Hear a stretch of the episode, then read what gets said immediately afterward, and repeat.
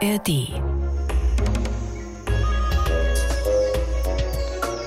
In unseren 90 Folgen wie die Tiere haben wir euch schon fast überall hin mitgenommen, wo Tiere leben. Wir waren hoch in der Luft bei schnellen und schlauen Vögeln. Wir waren tief im Meer bei Walen, die ewig lange unter Wasser bleiben können. Und wir waren natürlich auch überall an der Erdoberfläche und haben dort richtig viele Tiere mit euch entdeckt. Aber unter der Erde, da waren wir irgendwie noch nicht so richtig. Und das ändern wir heute. Wir schauen heute auf zwei Tiere, die unter der Erde leben. Und die gucken wir uns ganz genau an. Auch wenn es da unten so ein bisschen düster ist, es riecht ein bisschen modrig. Und wenn man unter der Erde zu tun hat, dann ist man danach auch ziemlich schmutzig. Aber es gibt Tiere, die in dieser Umgebung tatsächlich gerne leben. Mario, welche Tiere hast du ausgesucht für diese Folge? Also zum einen schauen wir auf ein Tier, an dem wir wirklich sehr gut sehen können, wie man sich an das Leben unter der Erde anpassen kann. Nämlich wir schauen auf den Maulwurf. Und dann geht es in dieser Folge noch um die, ja, wie ich finde, Könige der Erde. Das sind die Regenwürmer. Also zwei Tiere, die sicher auch in eurer Nähe irgendwo unterwegs sind, auch wenn ihr sie vielleicht nicht seht. Die lernen wir heute gemeinsam besser kennen. Willkommen bei Wie die Tiere hier in der ARD Audiothek.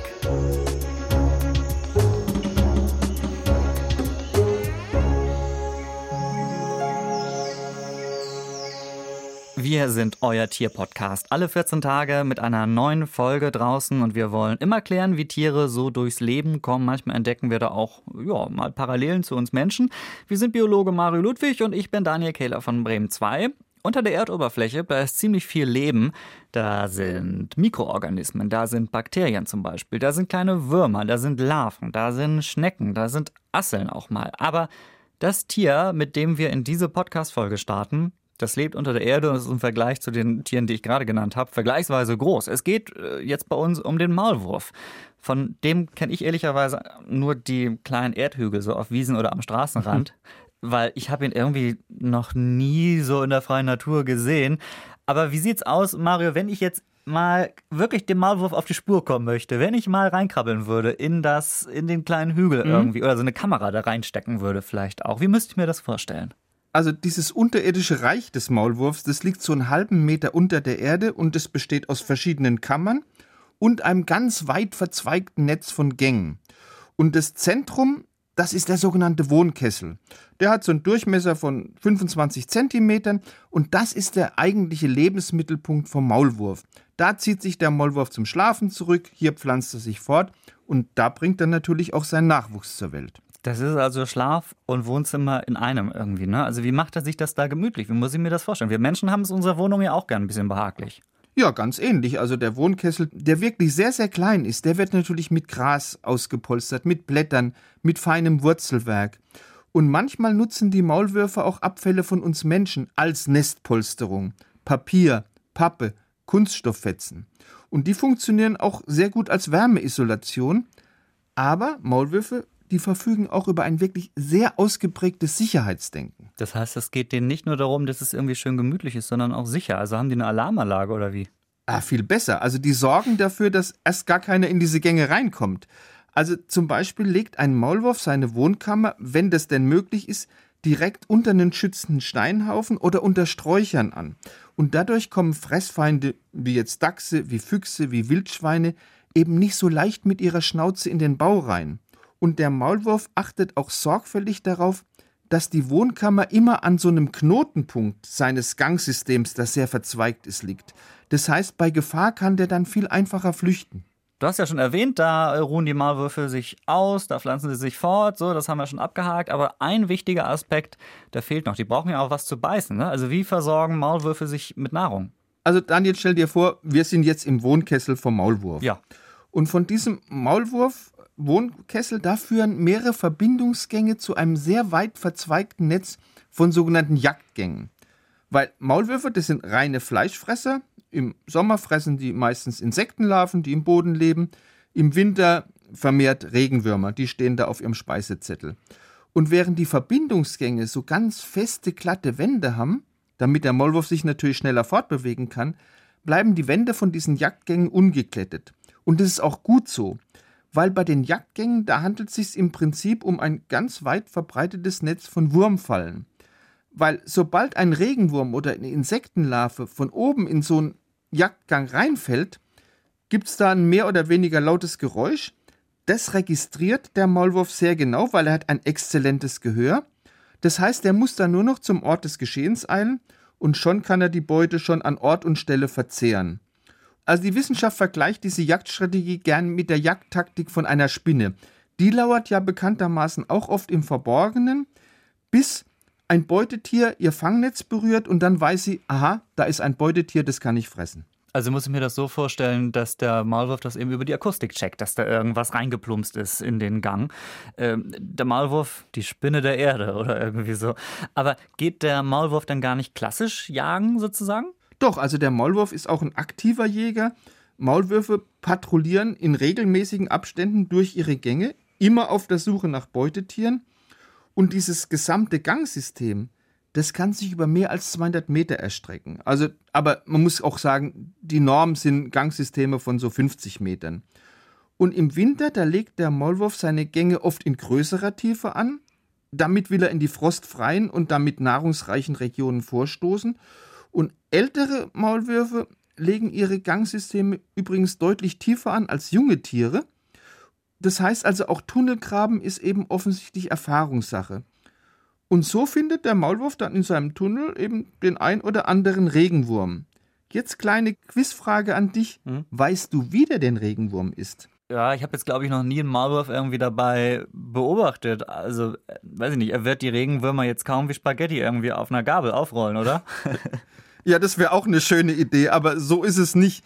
Was ich ganz faszinierend finde, wenn er die isst, dann legt der Maulwurf großen Wert darauf, wirklich nur den Regenwurm zu fressen und nichts anderes. Das heißt, vor dem Verspeisen von so einem Regenwurm quetscht er dem zunächst mal ganz sorgfältig mit der Pfote den Darminhalt aus, also wie so eine Zahnpastatube. Also dass wirklich nichts anderes mehr im Regenwurm enthalten ist. Mm, leere Regenwürmer, das sind immer die besten. Ja. Guten Appetit an alle Maulwürfe Mahlzeit, da Ja, ja genau. Ähm, jetzt habe ich schon mal einen Eindruck davon, wie Maulwürfe äh, also irgendwie so sich gut was zu fressen organisieren können, wie sie sich da gemütlich machen. Aber das klappt ja auch wirklich nur so gut, weil sie sich im Laufe der Evolution daran angepasst haben mit ihrem gesamten Körper, dass sie da unter der Erde leben können, oder? Ja, ganz genau. Das siehst du zum Beispiel auch an den Vorderpfoten der Maulwürfe. Die sind nämlich nach und nach zu wirklich ja, regelrechten Schaufeln umgebildet worden. Dass die so schön breit sind, sodass die gut graben können, dafür sorgen fünf kräftige Finger. Die Finger sind auch noch mit langen, scharfen Krallen ausgestattet. Und dann gibt es noch so einen besonderen Knochen neben dem Daumen. Das ist das sogenannte Sichelbein. Dadurch wird die Handfläche noch größer, also fast als hätte der Maulwurf einen sechsten Finger. Das alles hilft sehr beim Graben. Und die Pfoten sind generell so aufgebaut, dass der Maulwurf damit besonders gut graben kann. Und eine extrem kräftige Schulter- und Armmuskulatur, die sorgt eben dafür, dass ein Maulwurf wirklich Erdmassen bis zum 20-fachen seines eigenen Körpergewichts bewegen kann. Und das ist doch wirklich eine stramme Leistung für so einen kleinen Kerl. Ich habe gerade mal geguckt, weil ich, also wie gesagt, äh, gar nicht so die Vorstellung habe, wie groß man sich den so vorstellen muss. Ich glaube so, ich habe es gerade gefunden, so 11 bis 16 Zentimeter groß, irgendwie so, so ein Maulwurf meistens. Das ist jetzt nicht so riesig, aber ey, der schafft schon ganz schön was weg irgendwie, da, wenn er da lang gräbt und so weiter. Und wie genau legt er dann aber eigentlich los, wenn er jetzt sagt, okay, lass uns ein neues Röhrensystem bauen? Wie macht er das denn? Nee, der Maulwurf hat ja schon so einen walzenförmigen Körper. Und dann dreht er sich mit seinem Körper, mit diesem walzenförmigen Körper, wie so ein Bohrer in den lockeren Boden rein. Und dazu reißt er mit den Grabschaufeln eben die Erde auf und drückt sie am Körper vorbei nach hinten. Und die Erde, die ihm im Weg ist, die schiebt er dann letztendlich an die Erdoberfläche und da entstehen dann eben diese berühmt-berüchtigten Maulwurfshügel. Und die Hügel, die sind in der Regel nicht direkt über dem Ausgang aus seinem Gang, sondern die sind immer so 15 Zentimeter seitlich versetzt weil der Maulwurf eben die Erde nicht senkrecht, sondern schräg nach oben drückt. Aber die überschüssige Erde wird nicht immer komplett nach draußen befördert. Also manchmal macht der Maulwurf folgendes: Er drückt einfach die Erde an den Wänden der Gänge fest. Das spart zum einen Arbeit und es stabilisiert zum anderen eben auch dieses Tunnelsystem.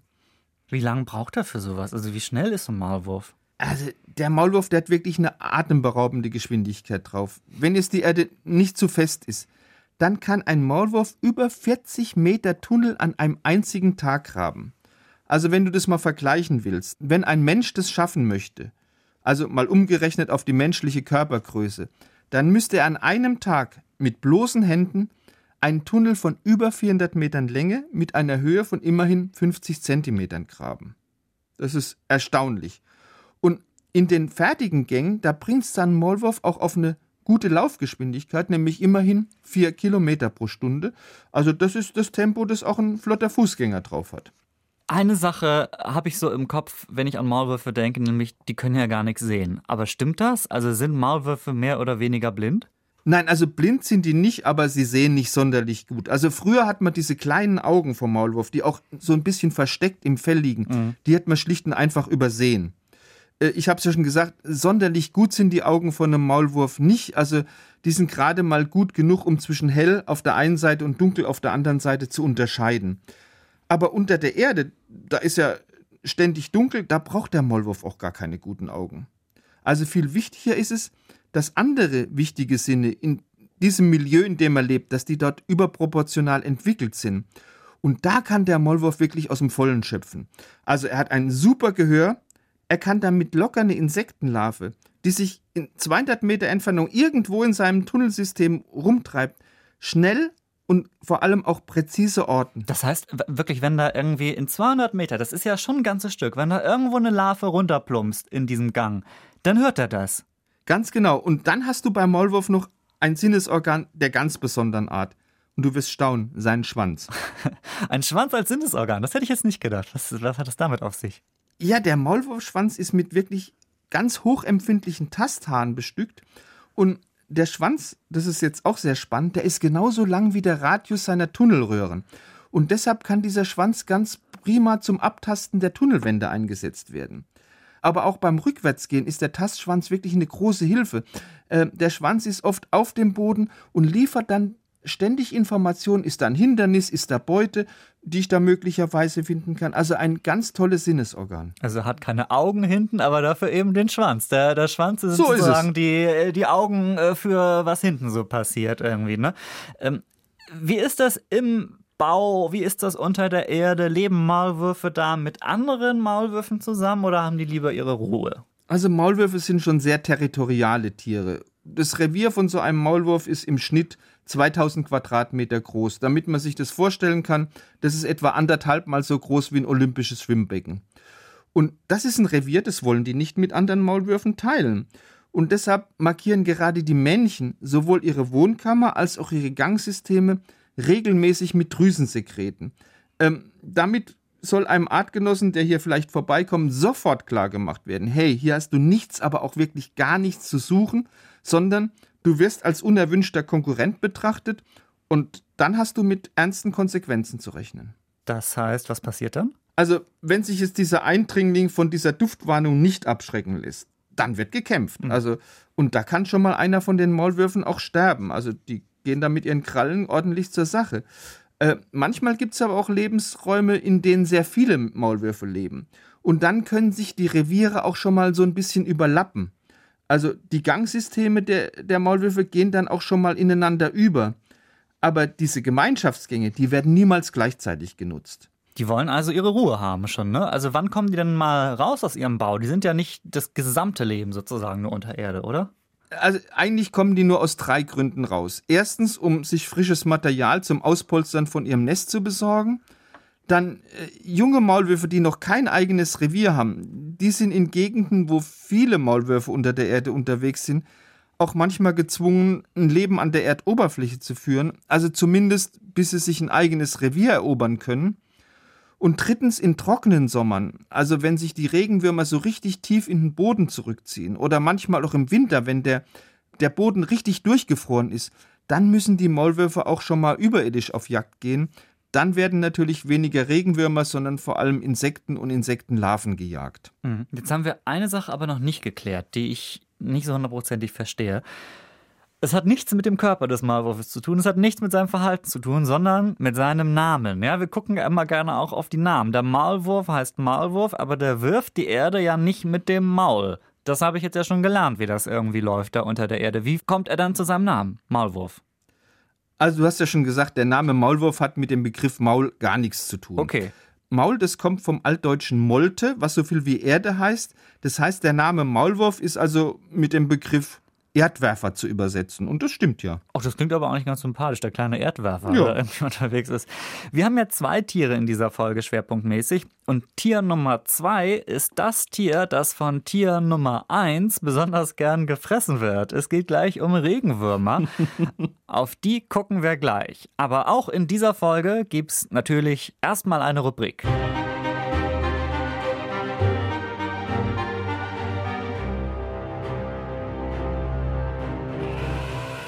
Denn wir wollen in Wie die Tiere auch immer die Tiere ins Rampenlicht stellen, von denen es nicht mehr so viele auf der Erde gibt. Da hast du einige im Blick, Mario. Auf welches Tier gucken wir da heute? Heute geht es um den Malaienbär. Das ist ein kleiner Bär, gerade mal 60 Kilogramm schwer, kommt in Südostasien vor. Das klingt erstmal ganz sympathisch. Also, der ist deutlich kleiner als die meisten Bären, die wir hier im Podcast sonst, schon, sonst so besprochen haben? Ja, der ist viel kleiner als ein Braunbär oder gar als ein Eisbär. Und typischerweise haben Malaienbären so einen ganz auffälligen weißen, gelben oder orangefarbenen Brustfleck. Und der fällt bei jedem Bären unterschiedlich aus.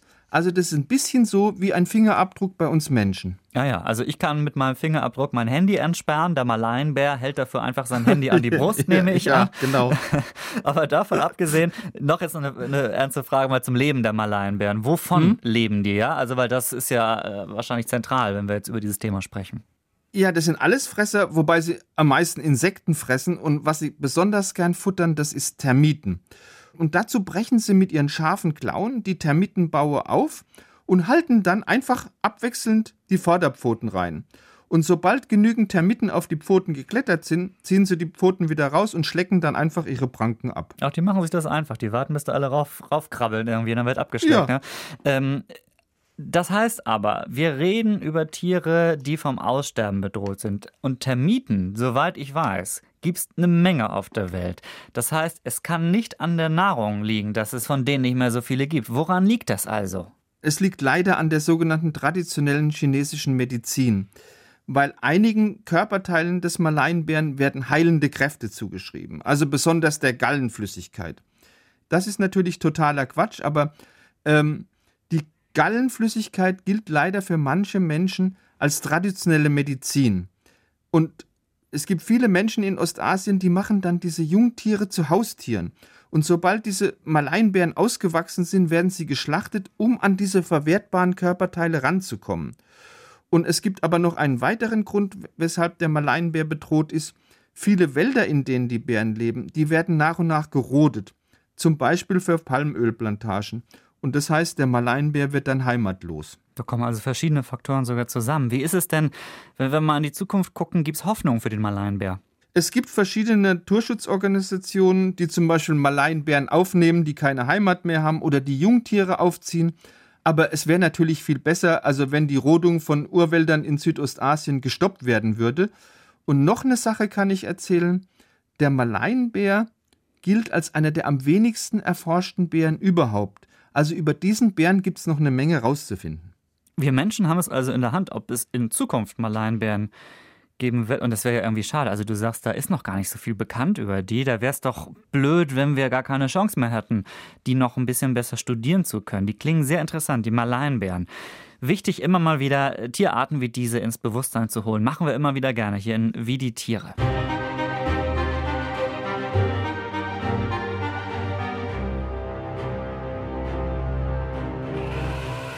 Und wir graben uns jetzt wieder tief ein in die Erde und wir schauen auf die Tiere. Mario, da hast du gerade gesagt, das sind die Könige des Bodens. Das hätte ich so nicht gewusst oder nicht gedacht. Das sind die Regenwürmer. Warum sind die nach deiner Ansicht so großartig? Ah, da gibt es viele Gründe. Also, was besonders faszinierend ist, Regenwürmer sind sogenannte Hermaphroditen. Das heißt, es sind Tiere, die haben sowohl weibliche als auch männliche Geschlechtsorgane. Und wenn du so komfortabel ausgestattet bist, das erleichtert natürlich dann die Partnersuche ungemein. Das klingt sehr praktisch, besonders wenn man unter der Erde nicht auf den ersten Blick sieht, ob man einem Männchen oder Weibchen gegenüber liegt. Äh, was machen Regenwürmer denn so Wichtiges, ja, dass es irgendwie der Natur auch hilft, dass es dem Garten hilft, dass es gut für die Erde ist? Ja, also Regenwürmer sind für unsere Böden wirklich unersetzlich. Die sind zwar blind, die sind taub, die sind stumm, aber sie machen was sehr Wichtiges. Die graben nicht nur den Boden um, sondern sie düngen ihn auch noch mit ihrem Kot und der ist sehr nährstoffreich. Und durch diese unermüdliche Buddelei da belüften die Regenwürmer auch noch den Boden und schichten dann eben die Bodennährstoffe von unten nach oben um. Und als wäre das alles noch nicht genug, ein Boden, der mit Regenwurmgängen wirklich so richtig durchzogen ist, der staut auch keine Nässe.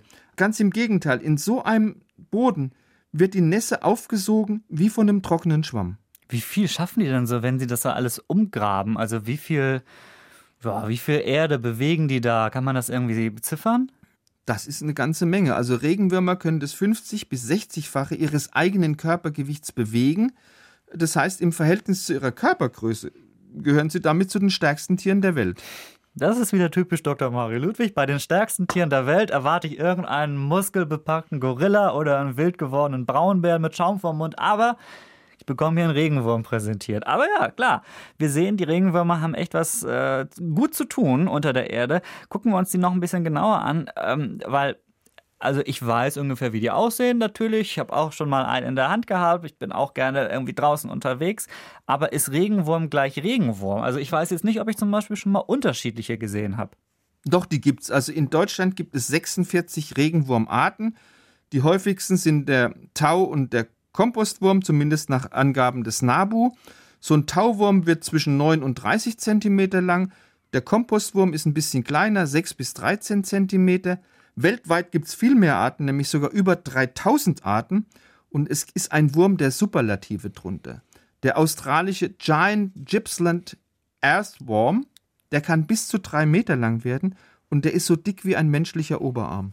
Den möchte ich wirklich nur sehr ungern bei mir im Balkonkasten haben. ja, ich auch nicht. du gehst auf den Balkon, dann guckt da plötzlich der Giant Gippsland Earthworm irgendwie raus. Naja, lass uns mal einen sehr bekannten Regenwurm-Mythos klären den man irgendwie schon vom Kindergarten aus äh, mitbekommt oder äh, zumindest hört man es irgendwie im Kindesalter schon, können Regenwürmer sich wahnsinnig gut regenerieren. Also konkret gesagt, aus einem Wurm macht zwei. Also wenn man jetzt den Garten umgräbt und versehentlich mit dem Spaten, ja, wie soll ich sagen, mal einen Regenwurm ich mag es kaum aussprechen, in der Mitte durch. Also wenn's. Ja, ja, ja. Ich, ich weiß schon, was du sagen willst. Ja. Also dieses Gerücht, dass man einen Regenwurm mit dem Spaten nur in der Mitte teilen muss und schwupps, schon hast du zwei neue überlebensfähige Tiere, das stimmt so nicht. Mhm. Also nur das Vorderende mit den lebenswichtigen Organen, das lebt weiter und kann dann, weil Regenwürmer wirklich eine große äh, Regenerationsfähigkeit haben, mit der Zeit ein neues Hinterende ausbilden. Allerdings muss schon was vom Wurm dranbleiben. Also wirklich nur das Vorderteil, das klappt nicht. Also muss ein bisschen mehr dranbleiben als nur der Kopf, ne? Also, aber wir können ja. schon sagen, Regenwürmer können weiterleben, wenn man sie versehentlich teilt. Die Betonung übrigens liegt auf versehentlich. Bitte nicht ausprobieren. Aber es werden, wenn ich die richtig verstanden habe, Mario, es werden niemals zwei daraus, richtig? Nein, das ist genau richtig. So, dann müssen wir das nächste ja, Mysterium rund um die Regenwürmer klären. Warum heißen die Regenwürmer? Ganz einfach, weil sie bei Regen an die Erdoberfläche kommen und lange Zeit hat man geglaubt, die Regenwürmer würden an die Erdoberfläche fliehen, wenn es ihnen in der Erde zu nass wird und sie keine Luft mehr kriegen. Das ist eine Theorie, die gilt heute als widerlegt, weil Regenwürmer atmen über die Haut und die können auch in Wasser, wenn sauerstoffreich ist, wochenlang überleben. Neuere Erkenntnisse sagen, für die Flucht der Regenwürmer an die Erdoberfläche ist die Tatsache verantwortlich, dass dieses Regengeprassel genau die Vibrationen verursacht wie das Graben eines Maulwurfs. Und der Maulwurf, das ist ja schließlich der Fressfeind Nummer eins vom Regenwurm. Mhm. Also sie kommen letztlich aus Angst heraus an die Oberfläche und dann sind sie halt an der Oberfläche. Da fühlen sie sich wahrscheinlich nicht so wohl, oder? Ne, da fühlen die sich überhaupt nicht wohl. Also Regenwürmer vertragen das UV-Licht der Sonne nicht sehr gut und an der Oberfläche warten auch jede Menge Fressfeinde, eine hungrige Amsel, ein hungriger Igel. Es gibt nur eine Situation, zu der Regenwürmer wirklich gerne an die Erdoberfläche gehen. Und das wäre? Die Fortpflanzung. Also wir haben es ja schon gesagt, Regenwürmer sind Weibchen und Männchen in einem, also sogenannte Hermaphroditen. Und im Frühjahr und Herbst, da pflanzen sich die Regenwürmer fort und kommen dazu nachts an die Erdoberfläche. Das ist natürlich ein ganz riskantes Unterfangen, da lauern ja ganz viele Gefahren. Und diese Würmer, die legen sich dann mitunter stundenlang aneinander. Der Kopf des einen Wurms zeigt dabei auf das Ende des anderen Wurms und mit Hilfe des Schleims und der Borsten pappen die sich dann gut aneinander und können dann ihren Samen in die Samentasche ihres Partners drücken. Das klingt doch romantisch. Da möchte man direkt Regenwurm sein und stundenlang nur auf die Sterne am Himmel schauen, während man aneinander, klebt. Ja. Mit diesen wunderschönen Gedanken kommen wir jetzt zum spannenden Höhepunkt einer jeden Podcast-Folge. Welches Tier klingt hier? Das ist unser Rätsel hier bei Wie die Tiere und dafür ist unser Rätselschiedsrichter zu mir ins Studio gekommen. Marcel von Bremen 2, hallo. Grüß euch. Ja. Hallo Marcel. Hast du schon mal, eine, nicht einen Regenwurm, aber einen Maulwurf schon mal in freier Natur gesehen? Ich nicht. Hast du schon mal einen Regenwurm geteilt, dachte ich, sagst du jetzt. Nee, ähm. das haben wir natürlich nie absichtlich getan, aber ich habe noch nie einen Maulwurf irgendwie gesehen. Nee, Maulwurf in freier Wildbahn, die sind ja auch ziemlich scheu. Mario ich habe mal ja gesehen, erzählt, dass ne? da irgendwie so aus so einem Haufen da noch Erde nachkommt. Das habe ich schon mal gesehen. Ach so. Aber das, welches Tier das verursacht hat, sozusagen, das habe ich noch nicht gesehen. Vielleicht ist das auch Teil davon, dass Maulwürfe so sehr nicht gemocht werden von vielen Gärtnerinnen und Gärtnern. Dass man keine Beziehung zu ihnen hat. Man hat keine kann. Beziehung zu ihnen. Man ja, hat sie nie gesehen. Ja, ja. Das ist die unbekannte, die. Die Maulwürfe brauchen mal einen guten PR-Auftritt irgendwie. Die müssen mal ein bisschen beliebter werden. So, aber wir machen hier keine, keine PR-Beratung für Maulwürfe, sondern wir wollen ich will, ich will Eigentlich Punkte. Schade. Ich, ja, klar, das kannst du, das kannst du mal im Nebenjob irgendwie noch machen. Kannst du die Maulwürfe mal, mal eine Kampagne für die Maulwürfe ja. machen. Jetzt geht's um Punkte, vor allen Dingen um Punkte für mich. Denn letztes Mal, ich weiß nicht genau, Marcel, ich glaube Mario hat letztes Mal gewonnen, ne? Ist so. Es steht 2 zu 1 für Mario dieses Jahr. Ja, okay. Und nun? Und nun habt ihr beide wieder die Möglichkeit, dieses schöne Geräusch zu erraten. Welches Tier verbirgt sich hinter diesem Geräusch? Oh, das ist ein Gecko. Nee. Das ist ein, nee, nee, nee, nee, nee. Da sehe ich, ich sehe natürlich einen Vogel, jetzt wird Marcel wieder sagen, ah, das ist viel zu nah. Nein, natürlich nicht. Es ist wahrscheinlich irgendwie ein Esel oder irgendwie so von irgendeiner Art, die man noch nie gesehen hat, die irgendwo im hintersten, in der hintersten Ecke der Welt ist. Ein, äh, Nein. Ich, ich, ich, kann euch bremsen, ich kann euch bremsen. Ihr, ihr geht ja. mittlerweile vom Schwierigsten aus, dass ich euch äh, Geräusche gebe, die dann am Ende was ganz anderes sind. Ja. Aber es ist tatsächlich ein Vogel, aber Hä? Nein. ein Vogel, der fast mehr gemeinsam hat mit einem Säugetier als mit anderen Vögeln. Das ist ein Pinguin. Hm, nee. Aber nicht schlecht, ne? Nicht schlecht. Ähm, nicht schlecht. Er kann so schnell laufen wie Menschen. Das ist ein Emu. Nee. Das ist ein Vogelstrauß. Ein Strauß, ein Nandu. Nee, er Nandu. hat Nasenlöcher an der Spitze seines Schnabels und kann damit nach Nahrung riechen. Das haben auch sonst Vögel nicht. Er hat einen sehr langen Schnabel. Also Enten hätte ich jetzt gesagt, das ist keine Ente. Sehr, sehr lang, einen sehr, sehr langen, dünnen Schnabel und ihr, also ihr habt ihn bestimmt schon mal gesehen. Es ist kein Storch? Es ist kein Storch. Es ist ein ganz putziger Vogel. Ah, ganz putziger Vogel, kann man sagen. Vogel ist denn putzig? Ein Kiwi?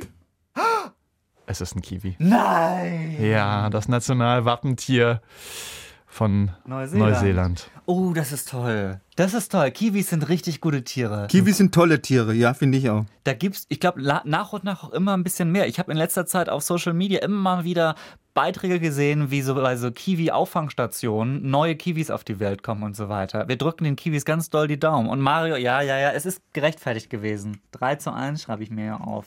3 zu 1. Gut geraten. Danke, Marcel, für den Kiwi. Sehr, sehr gerne. Ja, danke.